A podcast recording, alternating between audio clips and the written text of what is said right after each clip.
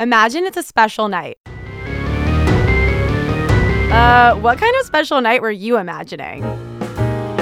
That's what we're talking about.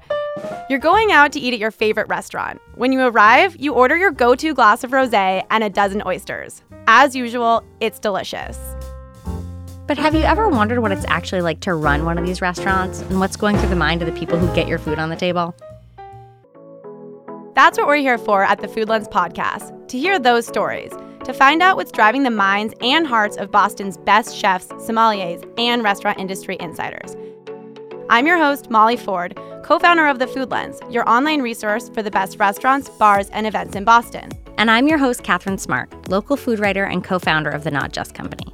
We're so excited for this season. We'll get to hear from people like Ken Oringer and Jamie Bissonnette, owners of Toro, Coppa, and Little Donkey. And it turns out they're every bit as dynamic as the food they make. Like a breakfast banh mi with like duck liver mousse and fried eggs and pickles and maybe some like Taylor ham. I wish that people could see Jamie's eyes right now because you just looked like you were looking at like a newborn baby or something. You were so excited.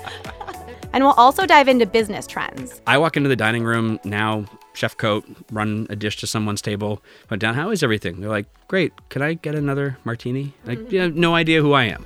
And while we're at it, we'll ask the questions to the professionals to help clarify some things, things that are tripping everyone up. The term natural wine. Yeah, I'm confused. Yeah. I'm confused sometimes. I am too. Can you tell us what exactly is natural wine? What should we look for when we order it? Mm-hmm. How do we make sure we're not ordering or drinking bad wine? Yes. So, So join us.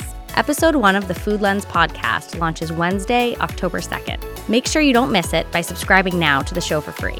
And head over to thefoodlens.com to learn more and get tickets to our release party in Boston.